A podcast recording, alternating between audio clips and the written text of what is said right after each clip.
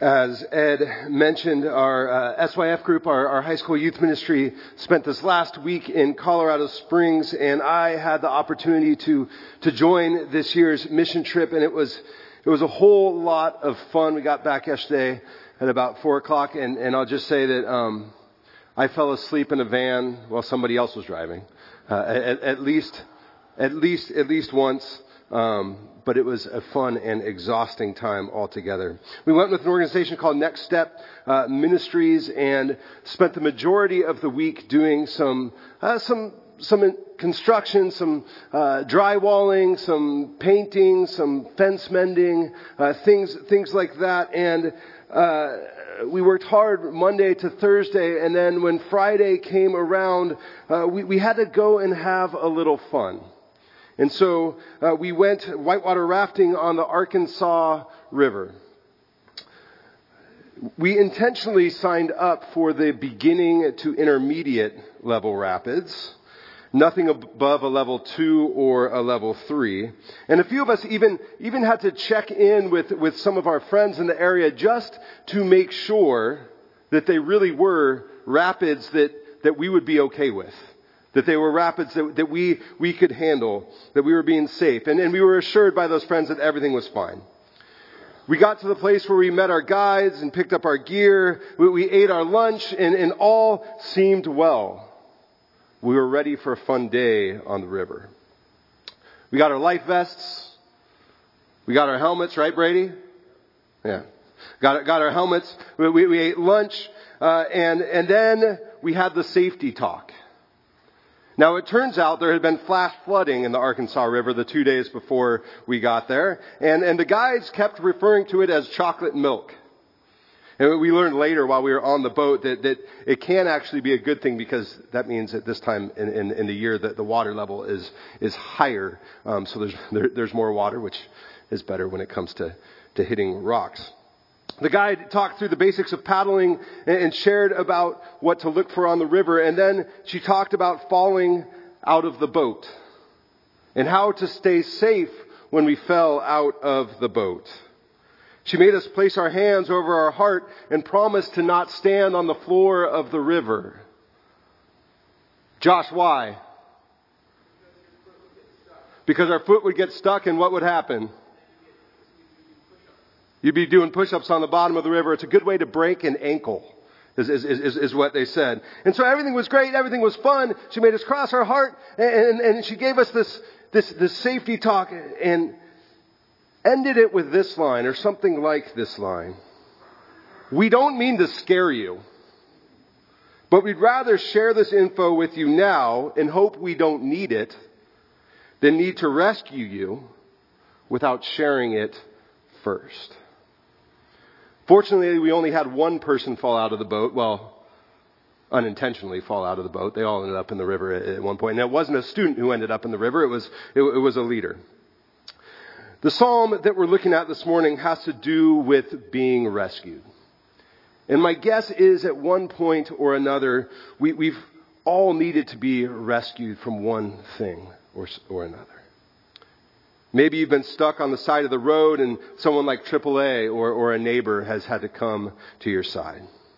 Maybe you've had a health emergency and a paramedic or an EMT showed up at your house. Or maybe you've been in a bind at home and, and needed a friend to come over and, and lock your door to check and see if it was locked or, or to, to, to run an errand for you. And while we've all been rescued, the way that we respond to the friend or doctor or whomever it is that is doing the rescuing, uh, the way that we respond is typically dictated by the severity of our need. And while God might use our friends and family to rescue us, responding to God in the way that God has rescued us is a little different than the way we respond to our friends. Our psalm this morning, as we've been journeying through different psalms this summer, the, the Psalm 34 that we're, we're in this morning is written from the, the perspective, most likely David as he was, he was running from Saul who was pursuing him, uh, being rescued from his troubles and his fears. And he responds to his rescue, to being rescued by God with awe. just an, an overwhelming sense of reverence. We've read the first half of the psalm already, but starting at verse 15, we read this. The eyes of the Lord are on the righteous, and his ears are attentive to their cry. But the face of the Lord is against those who do evil, to blot out their name from the earth. The righteous cry out, and the Lord hears them. He delivers them from all their troubles. The Lord is broken to the broken, the, Lord is close to the brokenhearted and saves those who are crushed in spirit. The righteous person may have many troubles, but the Lord delivers him from them all. He protects all his bones. Not one of them will be broken. Evil will slay the wicked. The foes of the righteous will be condemned. The Lord will rescue his servants. No one who takes refuge in him will be condemned. This is the word of the Lord. Thanks be to God. There's a story out of Luke 5 that mirrors the sort of awe or, or, reverence that we see here in this, this psalm. It's the image that's painted the moment after Jesus calls out to Simon Peter early in the morning. Uh, many of us know the story. Uh, Peter's out fishing with some of his friends. They return and, and they haven't caught anything. Jesus sees them and, and their en- nets are, are empty and, and he calls out and says, Hey, go out and and put your net on the other side of the boat. Put your net on the other side of the boat and, and see what happens. Now, Simon Peter and his friends, they had to be frustrated as they were cleaning their nets. Fishing was their livelihood. Did returning empty mean that they wouldn't eat that day? Did it possibly mean that they, they wouldn't be able to provide for their families? We don't really know the extent of what it meant. But it's a safe guess that they were exhausted, that they were defeated. And Jesus, he, he pushes them out. He says, no, no, go, go again. Try again. And what ends up happening? They, they catch more than they can handle. Upon catching the fish, Peter comes in, he falls to his knees and he cries out, Teacher, get out of here. Leave. I'm a sinner and I can't handle this all. When we look at Psalm 34 as, as a whole, we see a back and forth where God listens to the cries of God's people. God's listening uh, invokes a, a response, and then God rescues and delivers. There's also a, a pattern in this, this psalm that um, comes pretty close to matching the liturgy that we follow here on Sunday morning. Believe it or not, when, when Ed and I get together and talk through Sunday worship services, it's, it's intentional. We, we don't just kind of throw scripture up on the wall and throw some songs up on the wall and say, hey, does this work? We, we, we actually, we actually plan, hoping that from the call to worship at the beginning of the service, actually from the prelude at the beginning of the service to the postlude at the end of the service, that it all kind of sticks together and, and, we can see evidence in the psalm of, of, of, a liturgy of sorts. And remember when the psalms were, were written, how they were used in, in the, the early synagogues and the early, early churches, where they were used for corporate worship. They were read out loud together. They were sung out loud together. It was an act of worship, and we see liturgy here in this psalm. It all begins with a, a, a call to worship. Our denomination has something called the Book of Common Worship. It's kind of like the, uh, the pastor's toolbox, if you will, for planning worship services on Sunday morning. And when it talks about the call to worship, it describes it in this way. It says, words from scripture are spoken or sung to proclaim who God is and what God has done. We are thus reminded that our worship centers in God and not on ourselves. So sometimes we use prayer. Other times we'll have a responsive litany like we did today based on the, a scripture passage. And others, it's music. This psalm starts by saying, I will extol, I will praise the Lord at all times. His praise will always be on my lips. I will glorify the Lord. Let the afflicted hear and rejoice. Glorify the Lord with me. Let us exalt his name together. There's an, an individual personal expression of worship that's expressed here. We, we see over and over again, I will extol the Lord. I will glory in or magnify the Lord. But there's also an invitation for a, a, a congregation, a, a, corporate participation in, in, in, worth, in worship. Let us praise his name together. Again, it mirrors worship services on Sunday morning. So during our, our mission trip this, this last week, uh, it was refreshing and encouraging to, to join together with our, our, our students uh, every evening for a, a small or a short time of worship. As we worship together, at least during this, this last week, it didn't appear like there were any divisions or, or cliques within the students. There wasn't a, a cool group and then everybody else. There, there was just students together. They all belonged. By, by the second or third night, they were inviting the other groups that were there from Kansas to join with them. I think we have something to learn from our kids. They, they, would, they would wrap their arms around one another as they sang songs of praise. They would invite others to wrap their arms with one another. And if it was an upbeat song, what, what'd you do then, Brady? You, you moshed. What do you think that would look like in church here? All right, during our last hymn, during our last hymn, you guys are going to be jumping. Owen, you got it? I, I think you we're going to be jumping around in, in, in church. It was one group together. Yes, it was individual, but it was one church coming together to worship. So, what does it look like for us to be together in worship? With barriers and walls broken down. What, what changes might we need to make as a church to wrap our arms around the shoulders of those who aren't here? What changes need to be made that we, we might invite others to join with us in worship? The call to worship draws us to a, shared personal experience. And, and the next part of the psalm reveals a, a, a shared set of beliefs. Now, whether we are confessing truths about who God is with something like the Apostles' Creed, or confessing something about ourselves, when we are honest with our confession, we're admitting our limits, we're admitting that we are limited human beings and our need to be rescued our, our, need to be, to be saved. The words that are used in this part of the psalm, deliver, save, encamp, they, they paint a, a picture of an army with an impossible battle on the horizon. It's what we see in the story of, of Joshua and, and Jericho. The Israelites are camping outside the city, and, and Joshua is trying to figure out how they're going to, to tackle this behemoth of, of a city. Joshua is, is wandering around. I imagine he's, he's trying to come up with a strategy. How is this going to work? What, what does this look like? And then he sees a man coming toward him. And he calls out, Are you on our side?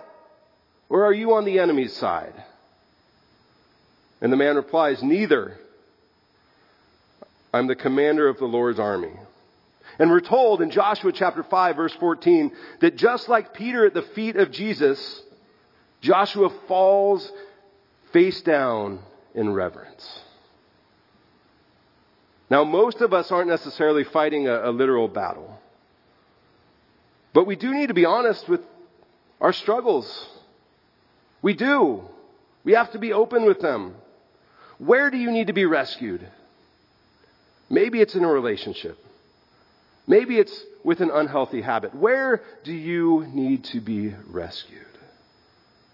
In its simplest form, confession is an opportunity that we are given to approach God to admit our own shortcomings and to ask for help.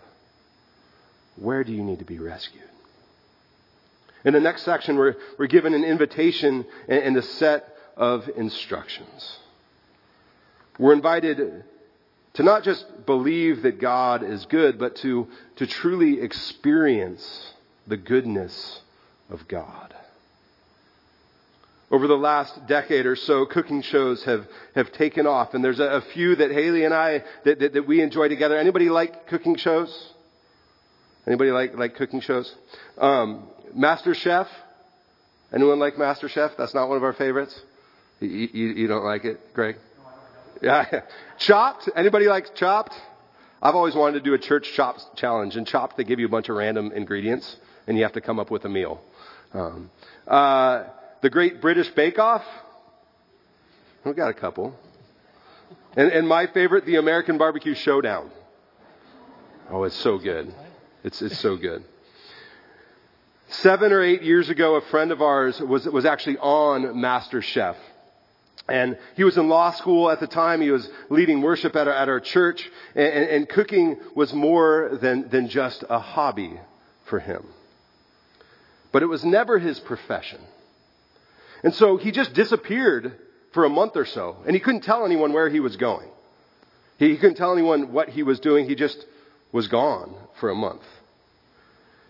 And then uh, a couple months later, he, he, he said, Yeah, I was, I was on this reality TV show. None of us knew what it was.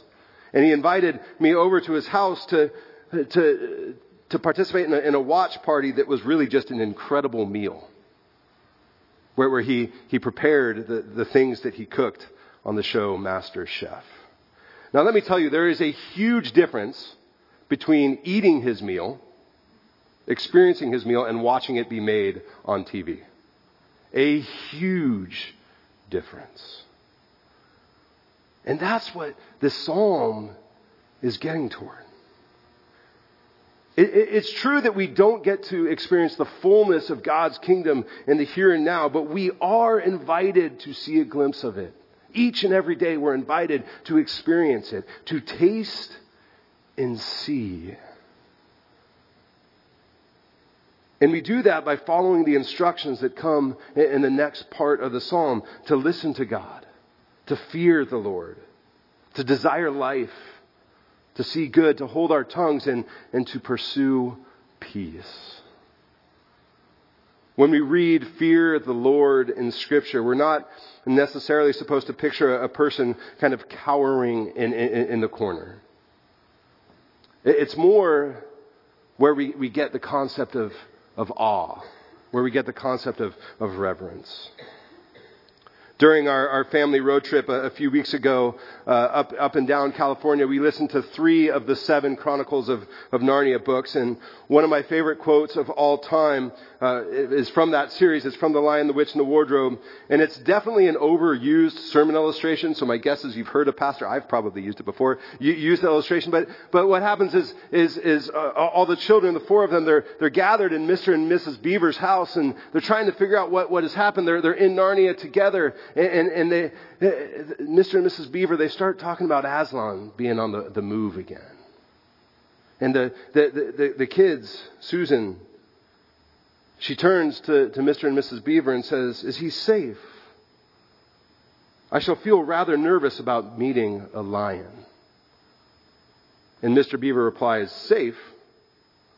Who said anything about safe? But he's good. But he's good. He's the king.